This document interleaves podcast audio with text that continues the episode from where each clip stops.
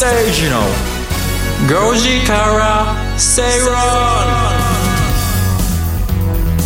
8月2日火曜日時刻は5時を回りました。こんにちは吉崎誠二です。アシスタントの金井憧れですそして吉崎誠二の5時から正論。火曜パートナーはキャインの天野博之さんです。よキャイン天野っちです。お願いします。ろしくお願いしおます。願いします。山野さんスタジオにいらっしゃる。いや先週はね誰もいなくて憧れちゃん一人と。はい。ええ。まあ鎌田さんがねゲストで来てくださいましたが。うん。今日は吉崎さんがはい。先週と同じ？リモートということで。リモートで。ええ。昨日は僕はそこで喋ったんですけど、はいあ昨今日はこっちスタジオにいたんですか？そうなんです。昨日は。なんで火曜日いなくなるんですか？いやーちょっと憧れちゃんと天野さんとね3人になると若干うん密かなと思って、密でね。あそうですね。みんなええ。バリバリ元気なんですけどね、うんねそうですね。まあ、感染対策ということで、ね、体のでかいおっさんんが2人いてもしょうがないから。いはないです、ねうん早く戻ってきていただきたいですけど、や僕はもう行きたいんですよ本当は、呼んでください。ね早くそうなってほしいですね、はい、えーじゃあ明日はまた吉崎さんこっち？明日も、えー、僕は人が多いので僕はリモート出演だと思います。ねああそうねねいつなんか間違えちゃいそうですね。行ったり来たり。行ったり行かなくてもよかったりして。そうなんです。よ。き昨日なん昨日なんてディレクターさんから「今日は来てくださいねちゃんと」とかで待ち忘れずにっていう電話が入ってきましたからね4時ぐらいになったら。間違えて来たらね今日来ないでくださいよって言われる可能性もあるよ 逆になんで来たんですか？といやいやいや俺の番組だよって思ってくださいよ本当ですよね。吉崎誠二のってなってんのに俺だけ行ってないという。確かにねえどうなんですか？憧れちゃんだけは絶対にここに来させられるのはどういうこと？なのもう金井憧れのにしちゃおうかなみたいな。いやいやす違い。ますね吉崎誠二の5時から正す論ごい野心。すごい野心爆す発ごいですよね金井憧れさん。ちょっと今俺吉崎さんのいつもの席座ってるけど本当はこの席狙ってた。んじゃないやな争い。本当いないうちにでもオク座っちゃうから。タこのオクタゴンみたいなさあのね。机ですか？机の中で一人ってちょっと寂しかったね、はい。寂しかったです。結構大きいんですよねこのスタジオ。広いからよりいつもね寂しさをあんまり思わない感じてました。ちょうどいつも僕が座ってる天野さんが今座ってらっしゃる席はちょうど角あの机の角になっててちょっと当たるでし 感じますか？ね。あのー自分の事務所からクレーム入れるのやめてもらって。なんでスタジオにいる時に言わないの？確かに当たる。当たりますか？そんなことない。実は座りづらかった。吉崎さんのね事務所がまた快適そうだから。そうなのいやいやいやいや。よだからさ今度スタジオ、全部そっち行ってやろ全員うよもうこでのスタジオなしで。出張版。できるょ今日もんじゃないの？今日も天野さんの,、あの絵が。あ絵が置いてあるから。でスタジオにモニターがあって、うん。今吉崎さんの様子見ることができるんですけええそうど、僕高校2年の時書いたね自画像が絵はがきになったのを置いてくれてます。魔除けみたいに置かないでよ。別にそうかっこいい本棚の真ん中にね 置いてあるんですよね。多分俺の書庫あの本棚の中で同じ被る本一冊もないと思う。すごい頭良さそうな本いっぱいあるのよいやいやいやいやまあねいろんな本を読みながら原稿書いたり、偉い。お話ラジオでお話ネタにしたりとかしてますけそのおどね話をで俺がちょっと分かったところだけを俺が拝借してるって 天野講師として。おこぼれのこぼれをいただいてるで今日もジャケット羽織ってまさに天野講師みたいな。や天野講師天野講師になってますよね雰囲気が今日は、ねジャケット着ただけでわーわー言われる。どういうことなの俺そんなにジャケット着ちゃいけない感じので雰囲気なの。吉崎さんに今日天野さんのジャケットポケットがなんかねあのオレンジのチャックついててかっこいいんですよ。バカにしていやちょっと ちょちょっとあのジャケットなんだけど、はい。この洗えるやつですごい、うん、ちょっとスウェット IT の新しい人が着てそうな雰囲気ある。そうそう。ちょっとねあおのい。ボタン入れるところもうスタジオ来なければよかったよ。こんこんなにジャケットのことでいじられるんだったら。かっこいいジャケットだなと思って。ちょっとめくるとオレンジの見見えないかもしれないですけどすごくおしゃれな、でねあのチャックが異常に開いちゃうのよ ごめんなさい伝わらない。なんかズボン。ね、30センチぐらいね。え待ってちょっとなん。でそんなに、何？え中が見えちゃうんいですか？やいやなんかだからなんだろうね。どういうでも新しいデザインだと。なんかズボンの横に 何の30話センチぐらい開くチャックがあって。そう。何に使うのかたまにね分かあの財布入れるときにこれ長い長い長いってなっちゃう しょうもない話ですいません本当に。これ経済の番組でしょ？そうそうそう。お願いしますよすいません番組では。さそういうのの話なんだから。進めてまいりますね。俺のチャックの話は一番尺取っちゃいけないんだよ。そうですいや火曜日の今日ですが、はい。今日は、えー、と様々なマーケット動向や具体的な投資に関する情報をこれから満載でお伝えしていきたいとあ思います。新しいジャケットのチャックについてねもうそれは終わりです、はい。番組前半は比べてみようのコーナーです。今日は日本の食料自給率について考えていこうと思います、そしてインカム投資をテーマに進めていくカムカムインカムクラブのコーナー。今日は住宅購入時に見るべきポイント。あら興味深いです。うん憧れちゃんにとってはなんかピンポイントの今ま企画さに勉強中なのでうん。吉崎さん楽しみにしてます。はいお願いします。そして番組後半ではゲストをお招きしてお話を伺っていこうと思います。す。どうでしょうか？そんなはっきり言わスタジオないでくださいに行くかどうか。どうでしょうか？そして、えっと、ツイッターでもつぶやいていただきたいんですが「アットマーク #RN アンダーバーご時世」をフォローして「ハッシュタグ #GOJISEI」ハッシュタグご時世でぜひつぶやいてください。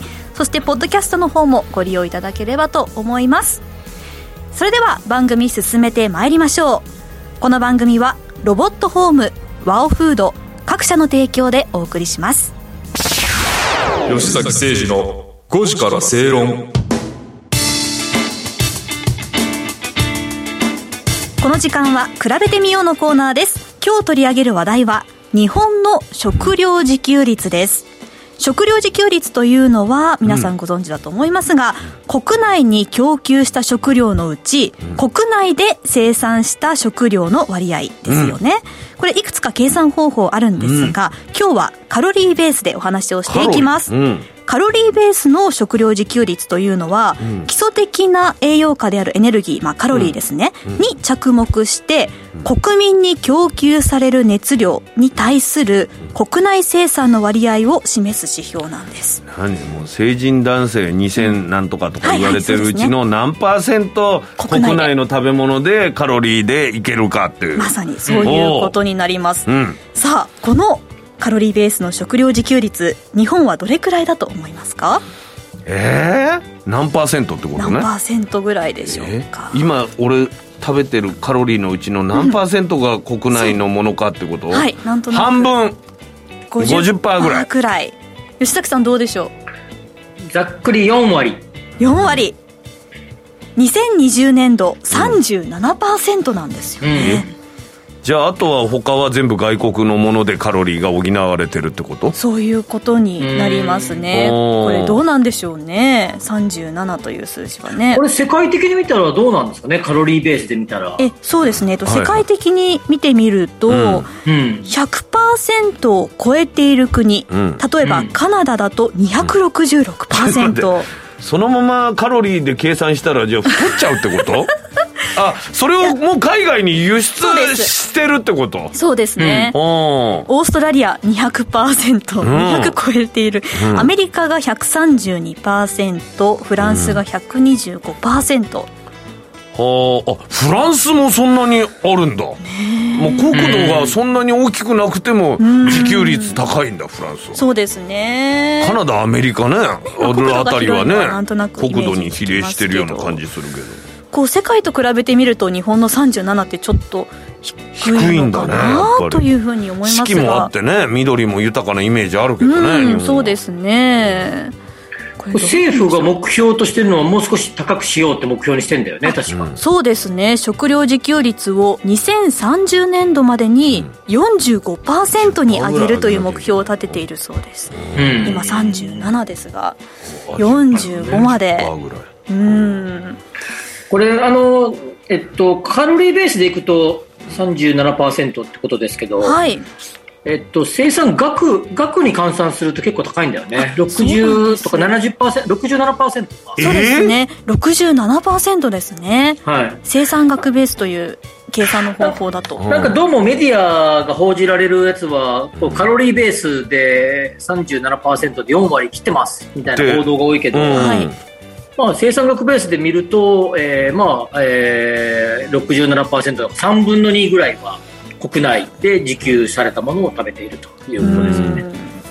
これ吉崎さん単純に思うんですけど、カロリーベースってことはカロリーが高いものをたくさん作ってるあの国が高くなるんじゃないですか？まあ、そういうことですよね。つまり、単純に？まあはいうん。代代表的なのは小麦と油ですよね、有名なのがあね。あ。そうしたアメリカ強いね。そうですね。はい。それカナダとか小麦すごいですよね、だから。ああじゃあ逆に日本小麦そんなにだから。日本の自給率小麦はだって一桁でしょ、数パーセントですよね、確かね。で、そう考えるとですね、こあのまあ、パンとかパスタとか、ああいう原料小麦ですけど、うん。うん。まあ、あるいはあのお菓子とかね、あのえ結構ありますけど、ああいうものがえ輸入してるやつが、えー多いので、カロリーがすごいハイカロリーなもんじゃないですか。パンだってすごいハイカロリーですよ。だそうですねカ。ロリー的には上がりやすいの上がりやすいってことですよね。うんで、一方で、えーとああ同じようにあの油とかもそうですよね。あうんのカロリーすごい高いですよね。まあそう、ですね言うまでもね。そううんまあそういうものを輸入してるから、やっぱりカロリーベースではどうしても低くなるということですよね。なんか測定の基準もいろいろあるともうちょっとうんねいいかもわかんないだからですね。食品のバランス率みたいなんで見てもね、日本たくさんいろんなもの作ってるとかさ、うん。そういうのもありそうだけどね。あの食料自給率が4割切ってるって、はい。えー皆さんの毎日の食卓を見たときに、なんか違和感を感じると思うんですよね。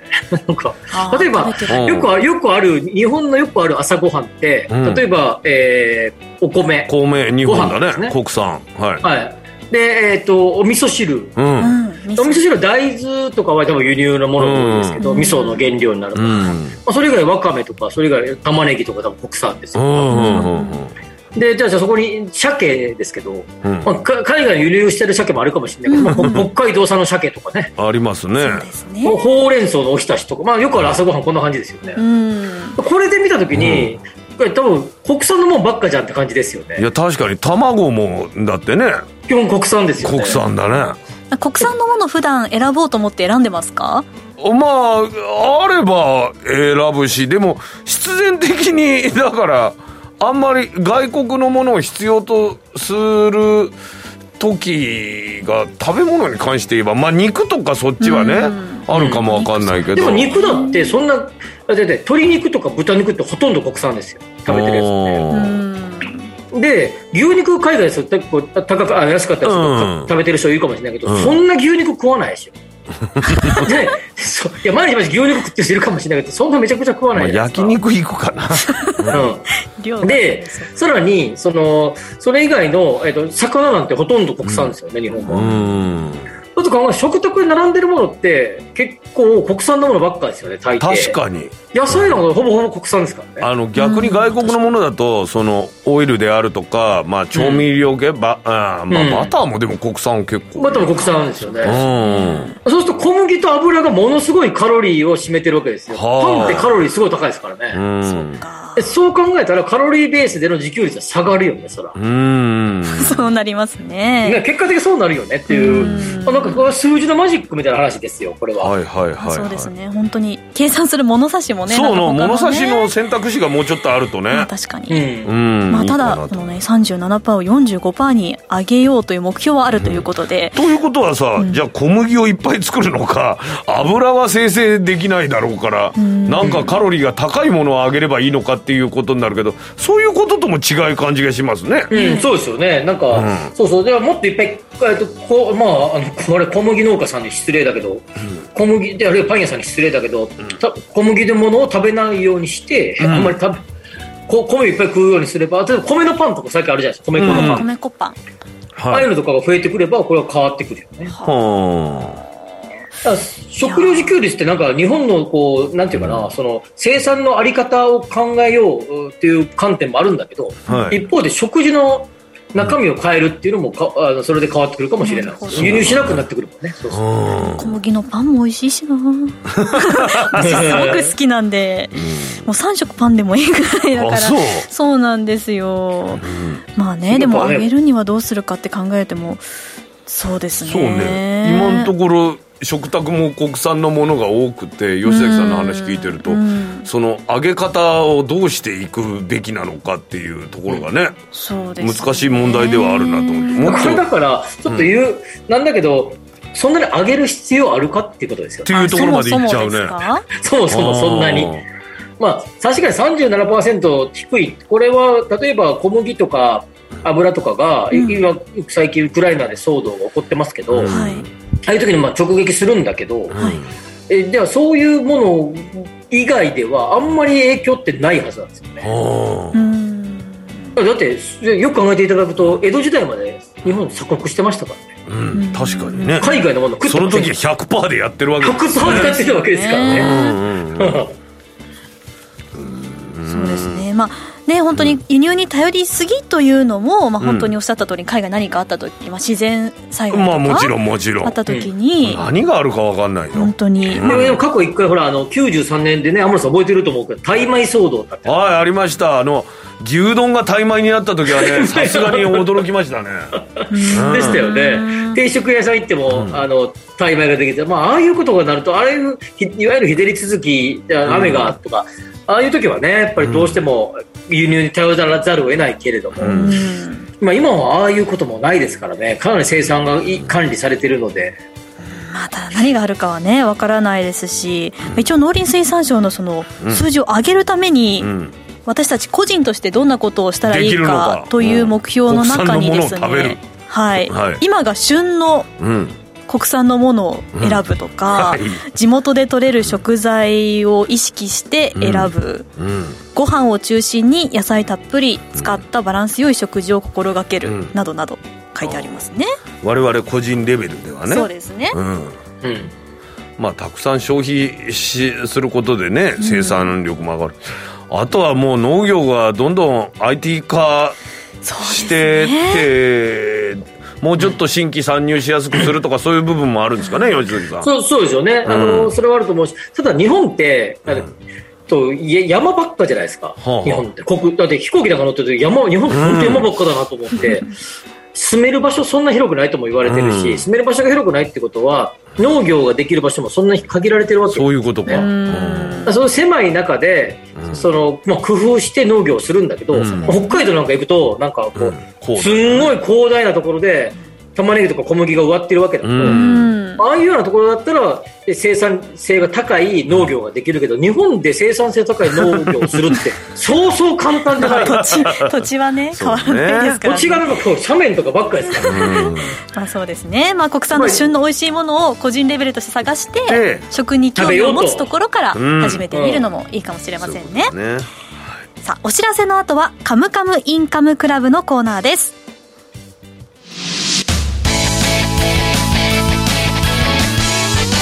吉崎誠二の5時から正論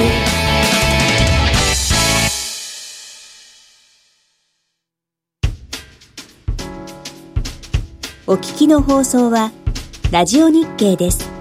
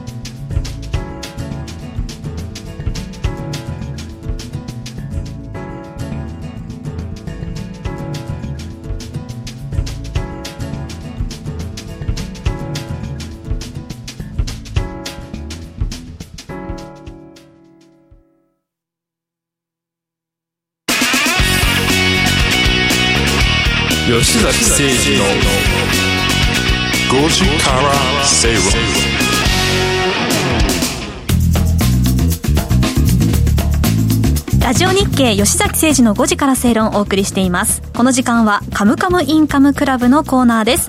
このコーナーでは資産形成に重要なインカム投資をテーマに不動産や株式投資など投資商品の情報やニュースをご紹介していきます、今日取り上げる話題は住宅購入時に見るべきポイント。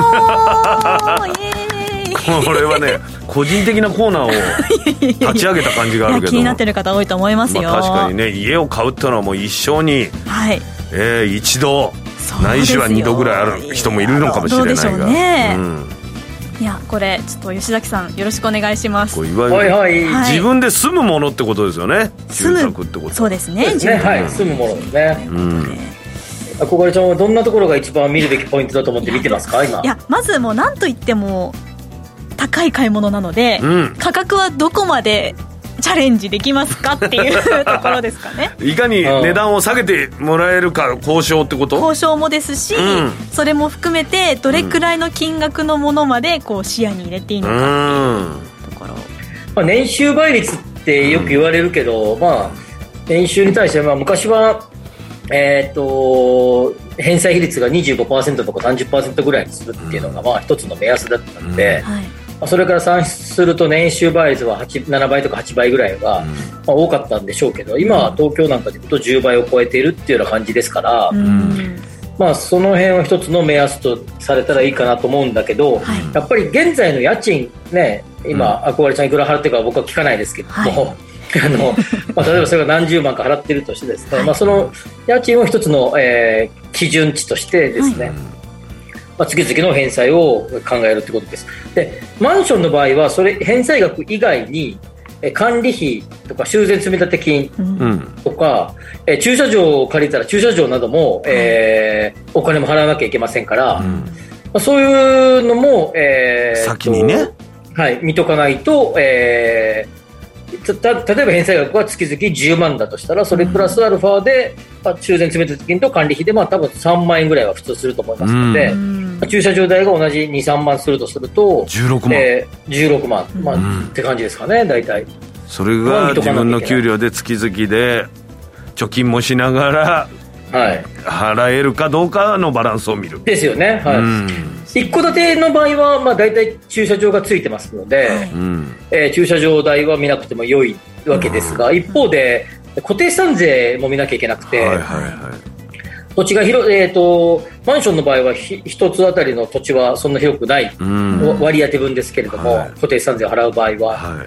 えー建物、そして、えー土地の固定資産税、一戸建ての場合は高くなってきますので、相対的に。まあ、そう考えると、税金のところも見ておかなければいけないということになりますね。まあ、とにかく自分が月々いくらこの物件に必要なのかっていうのをちゃんと把握する。そうです、はい、それをちゃん月々のものと長期的に見ることも必要です。これはリフォームをしたりとか、ああああそっか。まあ、ちょっとあの壊れたり、不具合が起こったりしますからね。それもう一戸建てに関して言えば全部自分で直さないといけないわけですいや、もんね。そうですね、はい。まあ、マンションの中においてもですね、まあ、あの自分で買うとトイレとかお風呂とかが、まあ、ガスとかね。20年とか20何年してくるとちょちょっと古くなってきますので、はいはいはい。変えようかなという思う時期に差し掛かってきますから、はいまあ、えーどうですかね、まあ、まあ、えー数百万ぐらいは、えー20年以内にかかる可能性は見といてもいいかもしれないですね。数百万ってまあ、例えば 100, 100万見るとするとですね、はいうん。20年とすると年で5万円は見なきゃいけないってことですよね。例えばですけどね、はい。200万かかるとすると年でえー10万円は見なきゃいけないと。で10万円を1か月で割ると8000円ぐらいですから、うんえー先ほど言った金額に8000円月々乗せなきゃいけないということですね、例えば一軒家だとして。いいですよいいですよ。一軒家だとしてその、まあ、10年後とかに必要そうなあの直さなきゃいけないリフォームの箇所とか含めはい。たそのえっと、総合の中中古物件と新築物件で変わると思いますけど、まあ、新築物件だったら築10年ぐらいは何にもしなくてもいいと思いますが、うん。中古物件になると、えー例えば築えー10年の物件を買うと10年後ぐらいには水回り系あるいは戸棚とかああいうも木質系のところ、はい、釣り戸棚とかあのドアのこうガチャッと開けるところはい、ああいうところが不具合が起こってきたりしますし、玄関って意外とストップガチャガチャガチャガチャ開けてると上のストッパーがくず取れてきたりしますから、まああ、そういうこともしなきゃいけないですし、あとマンションなんかでいうと、えーあのこうカーテンがこう溜まってる場所ははい。熱がこもりやすかったりするので、まあ、ガラスが割れたりとかあのこれをガンってぶつけたりとかしなくてもですね、割れたりすることもあったりするので、まあ、そういうのも見とかなきゃいけませんので、まあ、まあまあかかりますよねやっぱりね。じゃあフルフルで500万ぐらいかかったりす。い一軒家全部をじゃあ20年後にリフォームするとして、だからまあ数百、まあ、500万ちょっと行き過ぎかもしれませんが、まあ、えー100万、200万の単位は見といてもいいかもしれないですね。なるほど。うん。価格問題はね。価格ね。でよくあのホームページで出てくるその住宅の価格からうん、どれぐらい あの気合い入れてすぐ側近で行きますみたいなこと言ったらね、言ったらどれぐらいこう交渉できるもんなのかあえっと、中古物件、あ新築の場合も基本的にはあんまり交渉は余地はないと思いますが、そうなんですか。中古物件の場合はですね、えーっと多少あります、まあ、ただ値段価格が上昇期は比較的、交えー売る側も、あきえー強気。強気で売ってくると思いますのでうん。価格下落期に差し掛かってくれば、えー多少なり数パーセント、えー、5%とか、うん。えー例えば、えー1億の物件だったら、えー、5%ですから500万。3%ですと300万ぐらい、まあ、数百万ぐらいの値引きは、えー交渉してもいいんじゃないかなと思いますね。例えばあれ吉崎さんあのはい新築で売れる期間って決まってるわけですよね建ってから、あはいはい。うん、新興みたいになったところを狙うっていうのも一つの手でそれはありはあるんでかですすよね。うんまあ、新築未入居物件って呼ばれるやつですよね。はい。それはね条件としてはなかなか美味しいけどもただ買わなかったには何か理由があるんじゃないかとかそういう部分も考あですねですね。ねえないといけない、そうですよね、はい。気になりますよね。なんでこういう上一緒の気の持ってんだ持ちで聞いてろうと思うるかね。憧れちゃったそうですよね。あとちょっと僕はやっぱり注目してほしいのは、あの家家の中身でいうと間取りが、はい。えー長期的に見るのか、あの短期で転転居するんだ、さっきの山野さんは一生に1回とか2回とか言ってたけど、まあはい。え例えばお子さんが大きくなったらとか、ちょっと帰る。おうん、建てあの引っ越しするんだだったらいい件もしれないけど、まあ、あまあ一生涯ここに住むんだと思うと、えー可変性の高い、うん。まあ、間仕切りが取れるとかですね、うん。ああの逆間仕切りが付け足せるとかですね、そういう可変性の高い、えー物件を選んだ方がいいんじゃないかなと思います。ね。まあ、ここはもうあの住み方の問題ですから、うん。それぞれだと思います。あの間取りの話し合いとかをちょっとしてた時に、うん。自分が実家で当たり前のように自分の部屋があったので、うん。自分の娘用に子供の部屋を想定してつけてたら、今はそういうの作らなくてこうリビングで勉強したりする子が多いから、島内で 3LDK みたいなの買うって言ったら本当に軽く多く超えちゃううん。からそうですね。それはなかなか難しくなってきてんですよね。うん。そうその分あのベッドルーム広くしたりとかそういう方が多いみたいですよね昔は4マンションでも 4LDK とかってねありましたけど今は減りましたよね、まあ狭くなったっていうのはあるけど、まあ、狭い部屋はあんまり作らなくなりましたよね。そうリビングを広くしてずっとい。るところを大事にするみたいな考えになってきてるのかな、ですよね。今そんな雰囲気ですよね、まあ、これはもう最近のトレンドとしか言いようがないけどね、うん。あと注意してほしいポイントとすれば近隣の、あのーうんえーなんか生活に必要なもの例えばスーパー、あるいは学学校、はい。幼稚園保育園とか、うんうんこれもあ結るいは局毎お日のこと稽お稽古とかね。ああの近くのそういう施設もすごく重要だと思うんですが、うん。本当のお隣さん、うん。両隣の雰囲気はどういうところがあいいですか？もっと個人 えっとまあ、あのーあんまり具体的な話をするのはあれですけど。例えばそのち注意すべき見るポイント、あそうね。のこの前内覧に行ったらちょっとお隣さんのうん。あの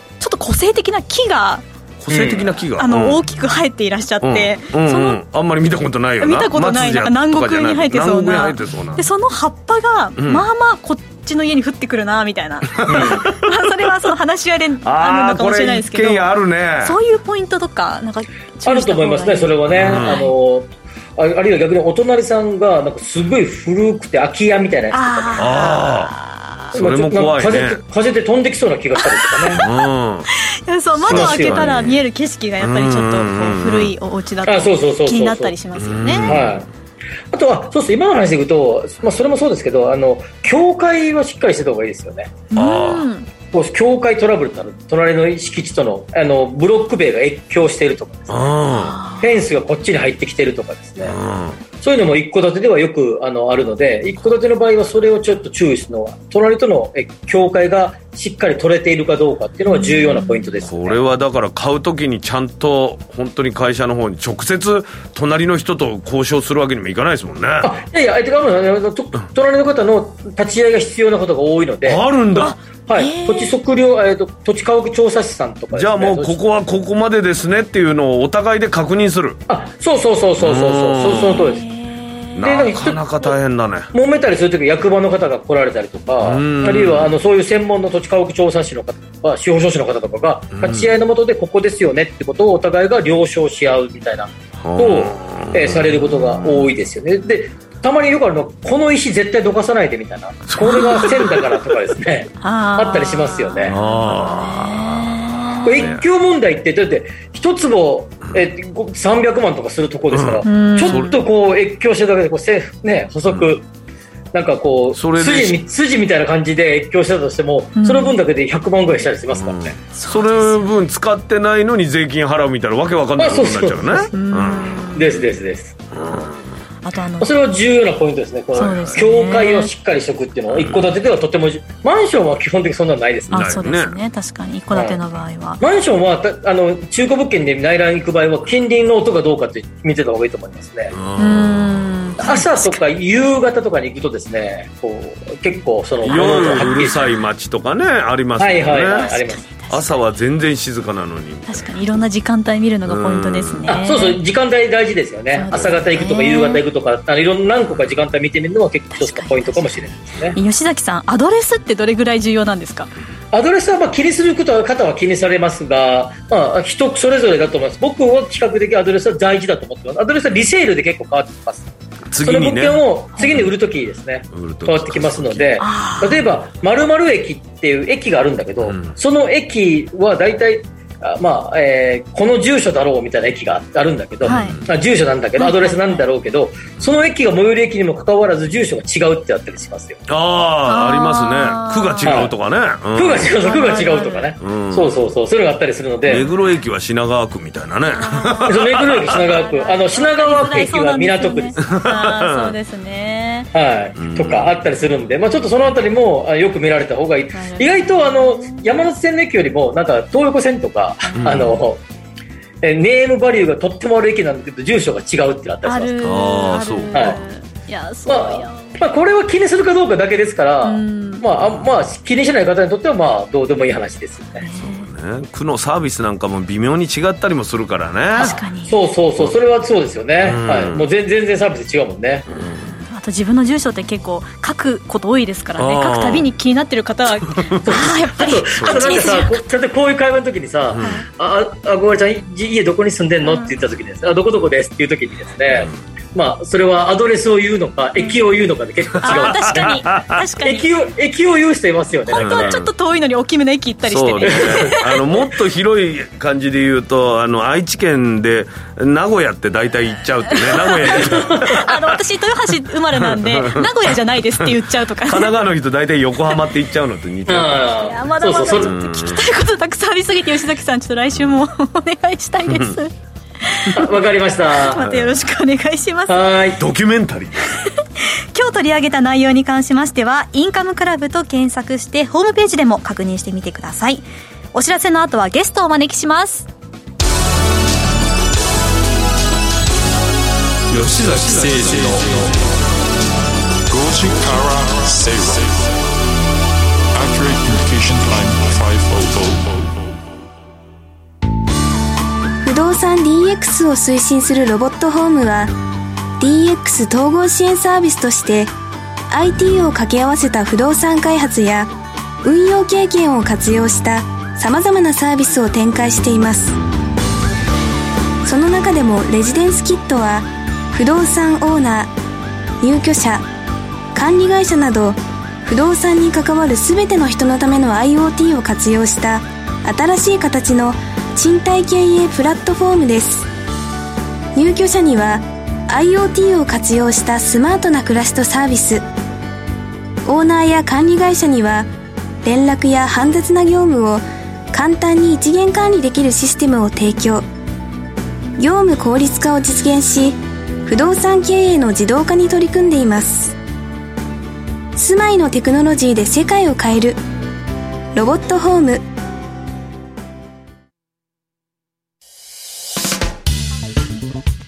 お聞きの放送はラジオ日経です。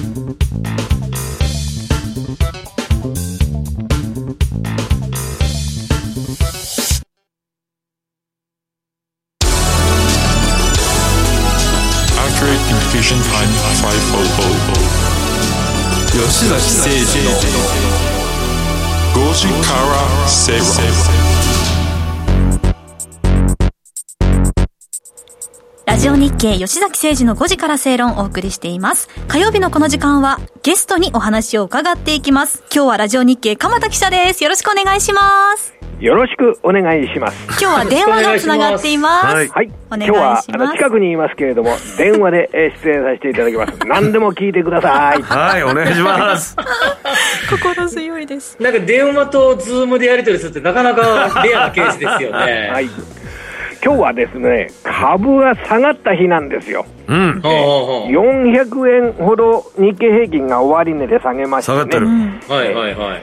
今日はこの下げの要因、えー一つは円高が意識されてるっていう部分がありますよね。はい。はいだから、このあたりからお話ししたいなと思ってるんですよね。はい鎌田さん、ちょっと待って、その前に円高って、まあ、言われてるけど、確かにここ1ヶ月だけ見ればですね、ええー7月14日ぐらいに139円ぐらいをつけて、んまあ、今日はまあざくって今130 131円ぐらいですよね、まあ、そういう意味じゃ円高っちゃ円高なんだけど、全体は。もうちょっと長期的に見ればですね、ええうん3月とか4月あたりは109円120円台ですからね。まさにおっしゃる通りですね、これ、はいあの年の初めは115円ですからね、はい。ドル円、うん。それが139円まで上がって、今、2週間で130円になってるんですけれども、あのこれ、経済ですとか、企業業績に対する影響ですとか考えた場合ですね、んええ130円になったから、日本経済が大変だとか、企業収益が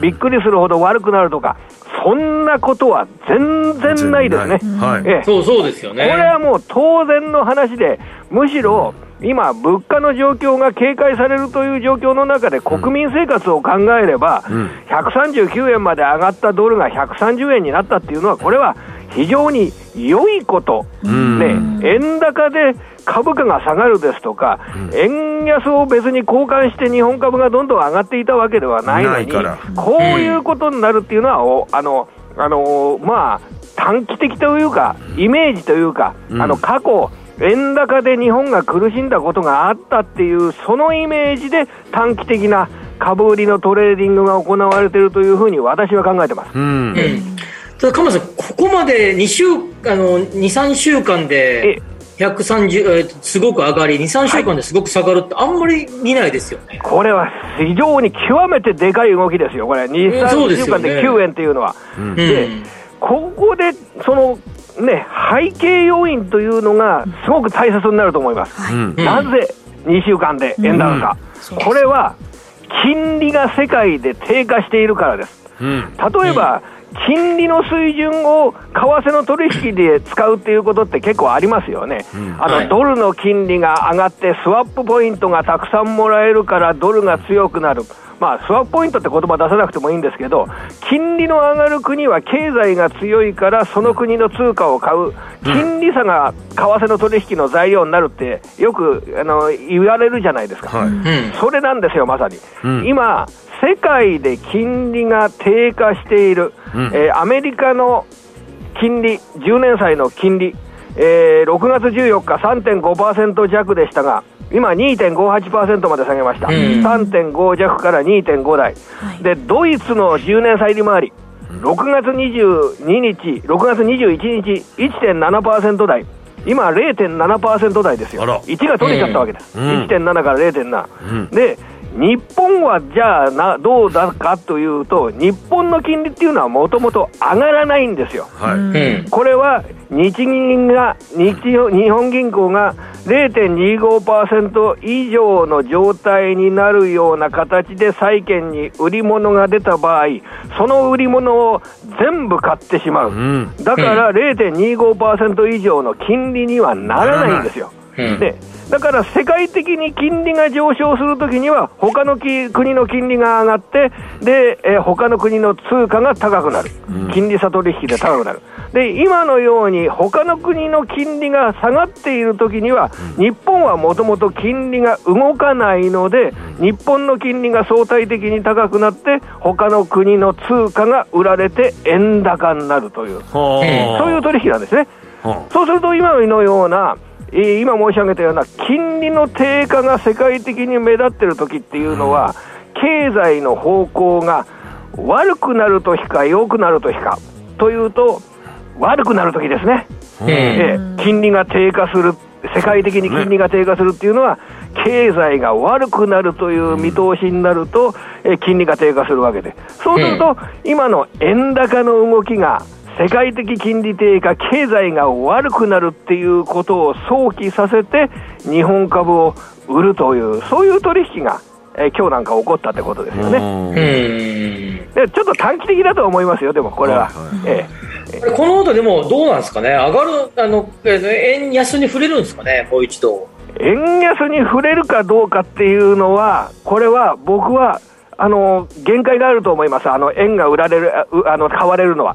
というのは、あの日本の人たちって金融資産2000兆円を持ってますよね、2000兆円の金融資産を。うん。その方々は、え今回の長い115円から140円近くまでのドル高円安を見てるわけですよ。そうすると、あの日本の国力の低下ですとかを踏まえながら、どっかで海外の通貨を買ってやろうと。思ってる日本人はたくさんいるはずですよ、これ、運用する上で。その意味で考えると、えー今後、日本人の外貨あ投資っていうのは出てくるでしょうし、その意味で、えー僕は円高には限界があるというふうに捉えています。130円割ったようなところだとですね、徐々にその、えー中期視点で、えードルを購入する方々が増えてきておかしくないんじゃないですか、日本人の中ではですね。なるほど。まあでもその流れになっていくと、えーっと、為替、えーっと、株価はどっちに行きそうですか？この株価はこれ、下げ、あの円安、円高を理由に売ったっていうのは、これ、短期的なトレードだと思います。で、はあはあのかいむしろあの海外の投資家がですね、円が、円安が一服したということで、海外の投資家が日本株を買いやすくなるんじゃないかと私は考えてます。それはどういうことかっていうと、私たち日本人がインドやブラジルの株を買うときに、インドルピーですとか、あのブラジルレアルですとかが、これから先、どんどんどんどん安くなっていくというような不安があったら、インド株やブラジル株買いたいですかね、それ。買わないですね。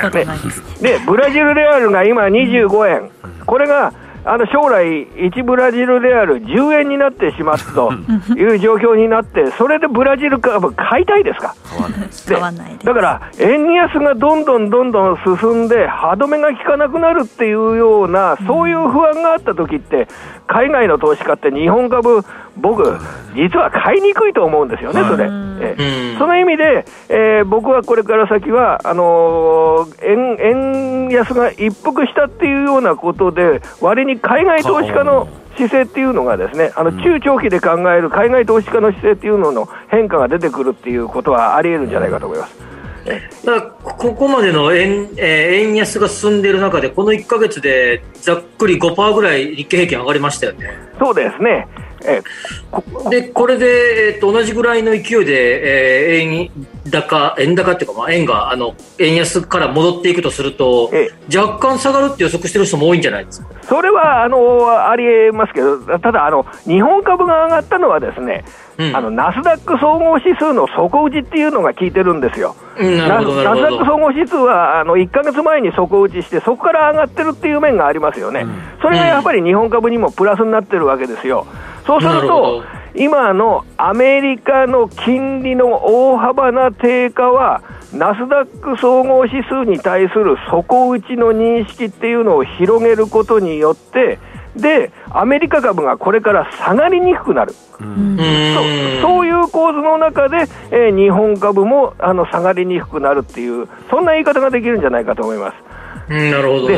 でどっちのパフォーマンスが相対的に良くなるかって言ったら、アメリカと日本株、あの金利が低下している時っていうのは、やっぱり日本株よりナスダックの方が強いでしょうかね、うん、これは、これは否めないかなと思います。あのここ最近見てたら日経平均で2万5千円、2万8千円の重しみたいな感じますよね。すごく感じますね、これは。ですよね。すごく感じます。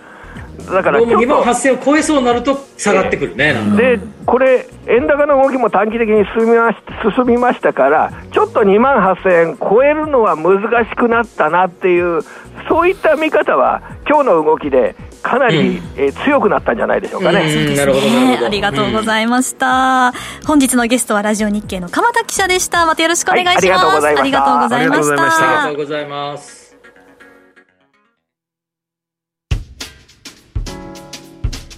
お聞きの放送はラジオ日経です。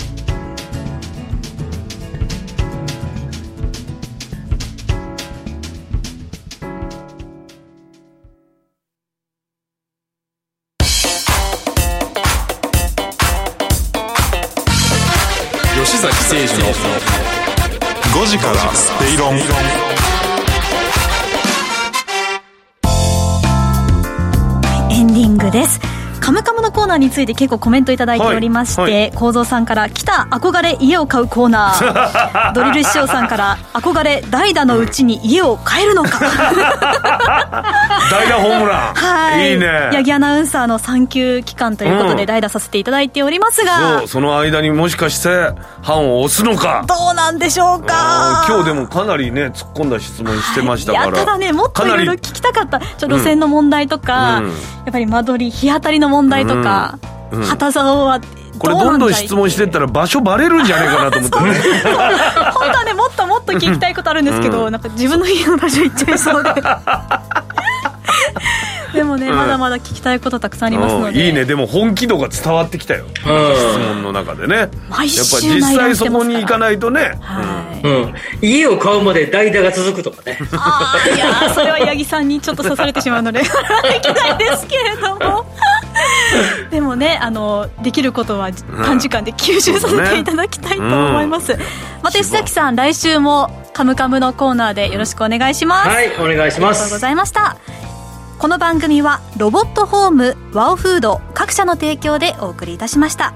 ここまでのお相手は吉崎誠二と天野博之と金井憧れでお送りしました。明日も夕方5時にラジオ日経でお会いしましょう